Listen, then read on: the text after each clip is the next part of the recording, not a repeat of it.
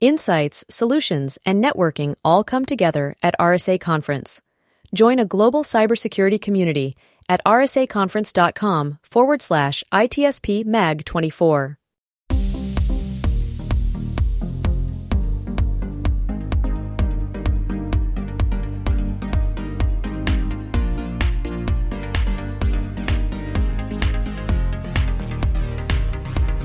Welcome to the intersection of technology, cybersecurity, and society. Welcome to ITSP Magazine Podcast Radio. You're about to listen to an episode of Tech Done Different podcast with Ted Harrington. Do you follow the pack or challenge the status quo? Join Ted as he explores how to succeed by going against conventional wisdom. You'll hear leaders in technology and security tell stories about how they achieve their success by doing things differently. Knowledge is power. Now, more than ever.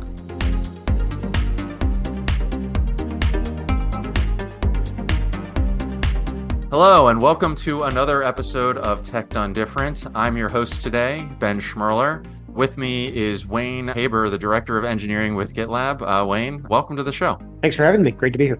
Awesome. Yeah, we're really happy to chat with you today. Since you're new to the show, why don't you tell the audience a little bit about you know what you do and, and what your your goals are, your day to day. So uh, I'm a director of engineering at, GitLab, which you mentioned, and my uh, role is leading a number of engineering teams that do a portion of the GitLab product and service. So currently, that's the secure stages, which scan customers' code and more for security vulnerabilities so they can make things more secure. The govern stage, which does more of the compliance side and the policy side. Also, uh, anti abuse to detect and prevent abuse at GitLab, both self hosted and .com hosted for .com hosted customers. And also a bit with machine learning and our code suggestions feature, which is currently in beta and very exciting. And also growth, which does growth hacking to, in, to increase revenue teams about uh, 80 people currently and spread just like many gitlab teams spread across the world one of the things I noticed uh, when I was doing a little homework on you is like you really advocate remote work. I mean, I guess with this type of stuff, you really have to have people working remotely. And what are, are there some strategies you employ to make it effective? I know, I know for some people the remote work thing can be a touchy subject, but I mean, I know in the field we're in, the field you're in, it's a necessity, and so we have to do it effectively. Well, what do you do to to make that work well? What I do and what GitLab does in general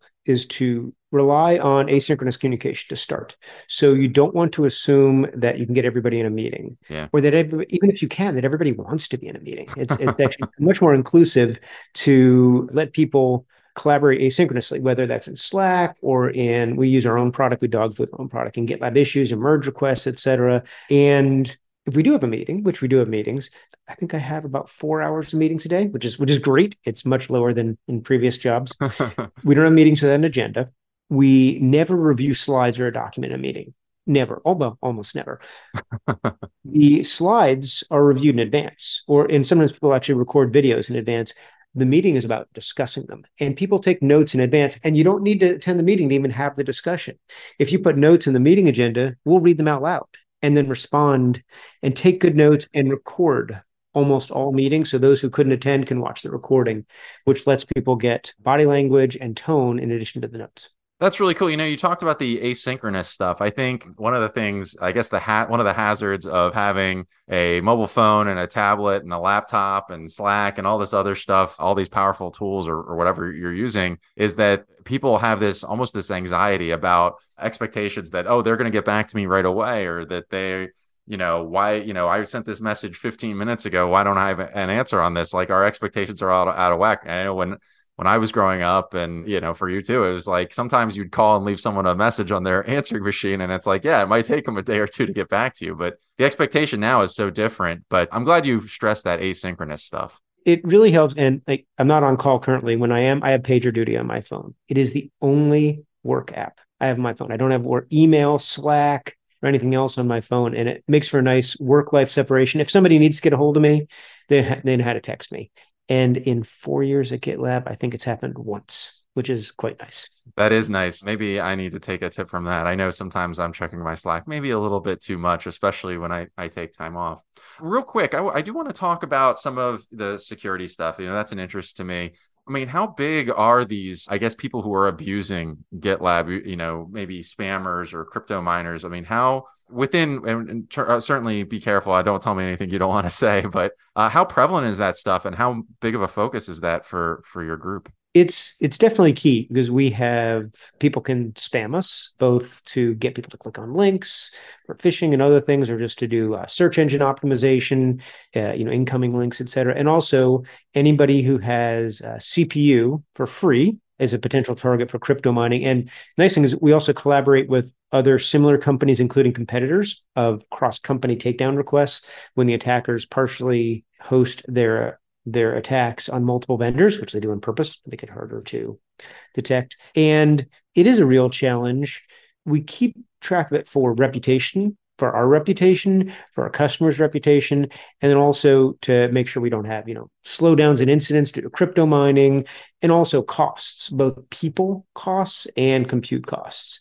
And the primary concern is more the people, our trust and safety team which handles the addressing the abuse. We want to give them really good tools so they're not doing the easy stuff manually all the time. They only do the investigations and the automation handles the easy stuff. Oh, that's cool. I mean, I and I imagine you have to change these strategies and take different approaches. I'm just like anything else, the the bad guys are evolving as you do. It's easy to think, oh, the, the bad actors are not smart because they're doing bad things. It's not true at all. They're often extremely smart and dedicated. Not all of them, but many of them, and just as smart or smarter than the protectors are. So you have to keep that in mind and also their motivations. Like, why would somebody do crypto mining to make maybe hundreds of dollars US? Why put all that time and effort to find ways around the controls of us or GitHub or Docker or, you know, or Atlassian or whatever? And it's because we think in the US, we have this bias of, oh, well, that, that's not worth my time. But it may be worth somebody's time who that's a lot of money to them. So you have to think with that in mind that it it makes financial sense to for them to do so. Yeah. Sometimes we find that and I guess this is common in the in the space of uh, uh hackers and stuff like that. Sometimes people just want to see that they can do it. You know, it's not even so much the the payoff is the is the win. It's not even so much the cash or something behind it. Yeah, we've seen evidence of that as well. And there's the other aspect. We haven't done this, but consider it as nudge the attackers or the abusers to participate in our bug bounty program. I mean, don't tell us, of course, that you are doing the other stuff first, but we pay people to tell us about security issues you find in our stuff. And I think those programs are wildly successful when companies can do them. Yeah, you're almost harnessing the energy of of ne'er do wells in a positive way, which is I think is super cool. So uh, obviously, you're not doing all this stuff by yourself. I mean, you mentioned you have a team a pretty big team. Tell me if I'm wrong here, but I imagine you know you all of all these meetings, you're focused less on personally on production and probably more on on leading and coaching. Is that right? Yeah, my focus is primarily about influencing people and understanding the why on things and communicating that well, and also understanding the scope and the influencing factors on things, whether it's people I talk to, other parts of the company, customers, people such as yourself, Ben, from your perspective, and bring that in and the reading I do to keep things in context and always explaining the why. That's always key, the why on things, and really listening with people's feedback and their insight to understand their perspective. I learned so much from everyone else and I, I often see myself as a conduit to help them succeed. I'm surely not the smartest person in any meeting or discussion, but I like uh, facilitating the discussions. You have so much humility and honestly it really does impress me when i was looking at your blog your linkedin. You talked a lot about the, something you know servant leadership which i know is a little buzzwordy these days but i feel like you really walk the walk instead of just talking about it just an experience i had. So you and i had a conversation yesterday, totally unrelated to the podcast, and you had someone who was shadowing you, and we were chit chatting just uh, about social engineering and phishing or and, and such. And I don't want to say his name. I don't know if he's he give permission to be on the podcast, but he brought up the Barnum effect. And I was looking at your LinkedIn today. You already posted about it and what it meant, and that you learned something. And I guess that's you know a lot of people think about leadership as I'm teaching someone, but but you look at it a little bit broader. I mean you you you have this humility that they're teaching you as well and that this is a a mutually beneficial thing right? Yeah and that's really key is to, to bring people in and make it a conversation. And i just did the debrief with that shadow a couple minutes ago. And he wrote up a, a really detailed write-up on what he learned. And i was like so so impressed with what he learned and his impressions and what that reflects on how I do things and how I can do better. And it's one of the things I learned with doing the shadow program. Like I, I came from a security company that before GitLab, that was everything was super confidential because it needed to be based on the types of projects and work we did. Here, so much of what we do is in public. And a couple years ago, I did the CEO shadow program at GitLab, where you get to shadow Sid Sijbrandij, the, the CEO of GitLab. It was so eye opening. I learned how he interacts with engineering, how he interacts with finance, marketing, and what and how open he is, and also how he gets help from the shadows, feedback. Like he did an interview, podcast interview or similar, and then he asked the shadows. He had two shadows at the time, including myself. How did I do? What can I do better? I'm working on this. I'm working on that, and it was so great. So I wanted to give back and do that myself, and I did it internally at GitLab. And about a year ago, I was able to open it up to people outside the company where they can apply to be a shadow as well, which I had to get approval from legal and a couple other teams, which is a little dicey just to make sure I met their needs. But it's been great. I learned so much from their experiences, and they seem to get a lot out of it as well, which is wonderful. You showed a, you show a little vulnerability too. I looked at your your GitLab like about me page, or I hope I'm saying that right and you were writing things about like here are some things i'm working on things that i need to do you know I, I, need to watch out for that you need to hold me to account for. Uh, that's not very common. Is it hard for for you to do that or do you uh, did it become easier over time? I'm just kind of curious ab- about that kind of thing. I, I think a lot of people worry about not showing enough confidence or something like that to, to show that kind of vulnerability but I, I think it's the opposite but what do you think? Yeah i would agree. It, it it's hard to do and it's still hard showing vulnerability is a great way to make it easy for other people to be vulnerable and to have really open and honest communication. And it lets them admit what they're not great at. You know you don't have the the syndrome of not wanting to ask the quote unquote dumb questions. Those those quote dumb questions are great to ask to really facilitate understanding and not have shame or imposter syndrome when learning new things and getting involved in things. And I make it a point to be vulnerable on things like I use, I'm in Zoom all day long, or at least four hours or so a day. I use the word so and uh too often. I also have a tendency to ramble. You don't want to talk for more than a minute straight without yielding the floor to others to get their feedback so they can internalize things, et cetera. And I'm lousy at those things, but I'm aware. That's the first step. And it really helped to admit those things. It really helps. Not, not the most recent shadow, but a previous shadow told me that they have ADHD, for example, and, and how that challenges them. And I thought, well, I had no idea. And I told them that, like, I had no idea you had challenges with this.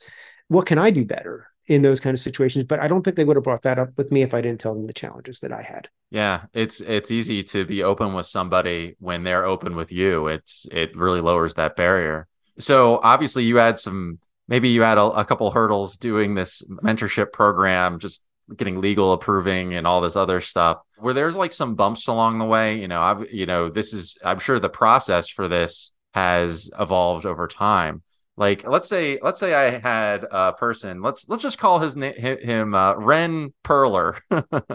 And uh, a friend of mine not me but a friend of mine who wanted to be a better mentor to some of uh, of his colleagues. You know what are some things to look out for? You know maybe potential pratfalls or way to ways to implement this successfully maybe things that I, that not me that this person could learn. I've learned this through uh, being a mentee getting mentoring from others and mentoring inside companies and also outside. So i also do some mentoring with plato hq which i've learned a lot from mentoring other engineering leaders and also mentoring club. Mentoring club is also free for anyone to be a mentor or mentee. So i've met a lot of people through that as well. It's easy to jump to recommendations when mentoring someone. Don't listen first. Listen a lot. Talk 10% of the time in mentoring discussions and ask them often why. Well, I'm having a problem with meeting this deadline and I'm really worried about it. Well, why?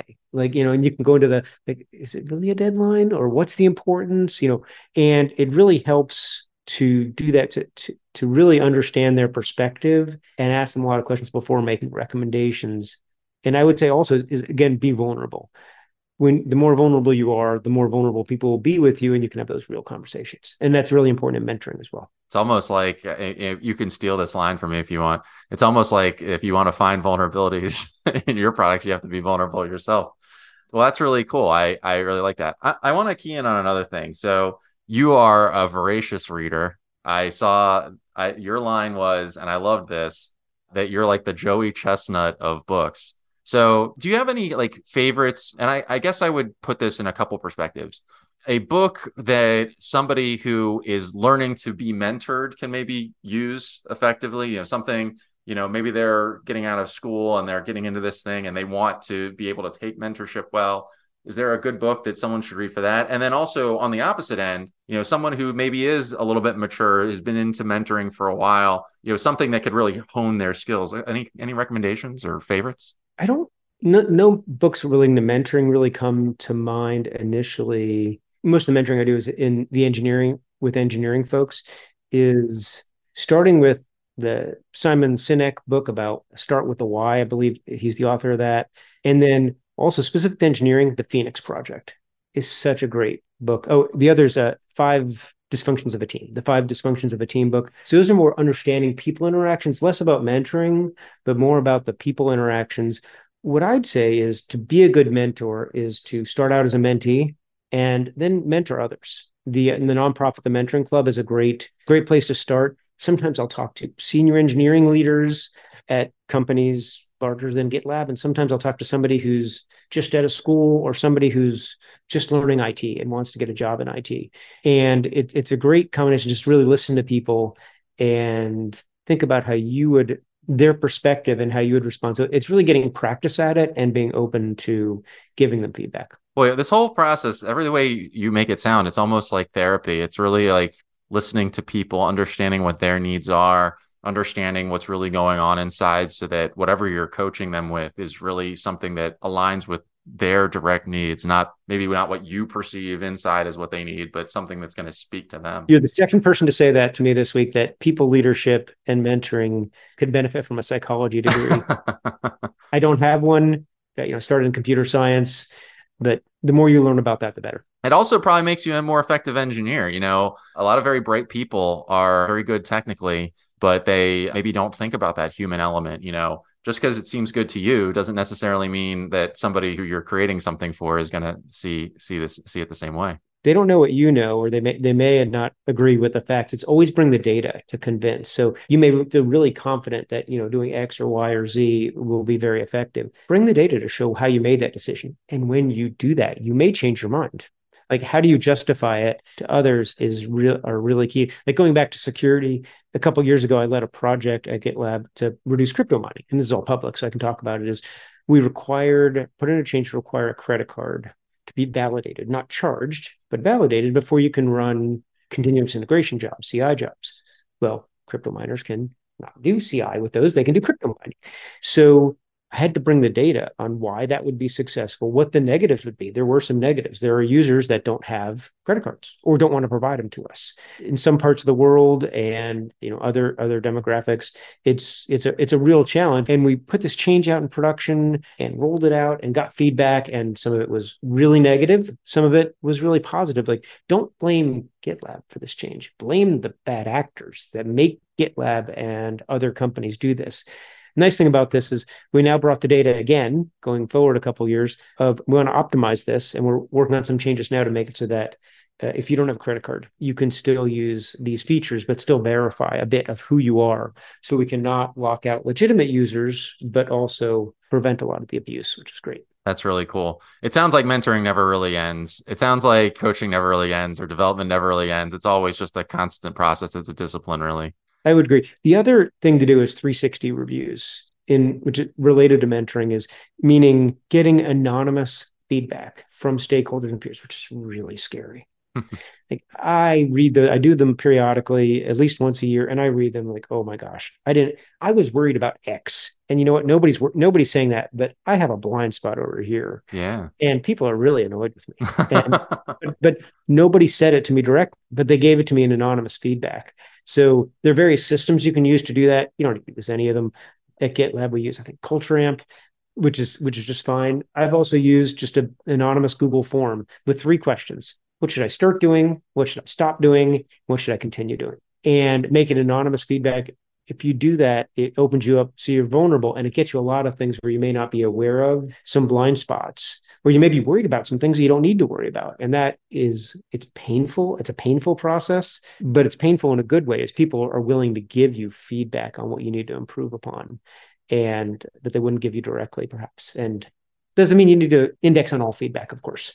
You may not agree. You have to take it in stride, but I take those things very seriously. And I recommend it to everybody, whether you're a people leader or an engineer or otherwise. That's really cool. Really love hearing that. You know, just hearing you talk about this stuff really puts gives me a lot of confidence in you and your team and, and being effective. I mean, when you have effective management, you can really make things happen and really get the most out of people and and out of your goals. Before we wrap up, I wanted to sort of I always like to ask, you know, what's something one key takeaways, one thing that our listeners can do if they either want to be a better director of engineering or a better mentor or a better leader or whatever. What's one thing where should they start? It's easy to jump into the details. But if you start doing that, you're doing more managing than leading. And it's give people whether you're managing managers of managers or managers or, or direct or individual contributors is give them the guardrails. Tell them what they should stay inside of and then let them figure it out and give them feedback and both directly and indirectly based on getting feedback on what they're doing from your stakeholders but let them figure it out. They are in the details and you're not and they will likely come up with really creative and interesting ideas that you never thought of. So lead don't manage. That's awesome Wayne, thank you so much for joining us. Before we wrap up, tell the audience, uh, you know, where can people find you? I'm sure they're going to want to learn more. Maybe they want to be better mentors or want to work with GitLab or something. How could they find you? Absolutely. What you can do is uh, Google uh, waynehaber.com, about little blog there, and you can find links there to my LinkedIn, also to Mentoring Club, which again is that nonprofit I mentioned where you can book time with me if you just want to talk and catch up. That's where you can see my GitLab README and uh, other info about GitLab as well. That's great. Wayne, thanks again for joining us today. Really appreciate your time. I know you're a busy person and we learned a lot and I, I really appreciate the chat. So thanks again. Thanks, Ben. If you'd like to learn more about the podcast, uh, you can go to tedharrington.com slash podcast. Thanks a lot, everybody, and uh, have a great day. We hope you enjoyed this episode of Tech Done Different podcast with Ted Harrington. If you learned something new and this conversation made you think, then share itspmagazine.com with your friends, family, and colleagues. If you represent a company and wish to associate your brand with our conversations, sponsor one or more of our podcast channels. We hope you will come back for more stories and follow us on our journey. You can always find us at the intersection of technology, cybersecurity, and society.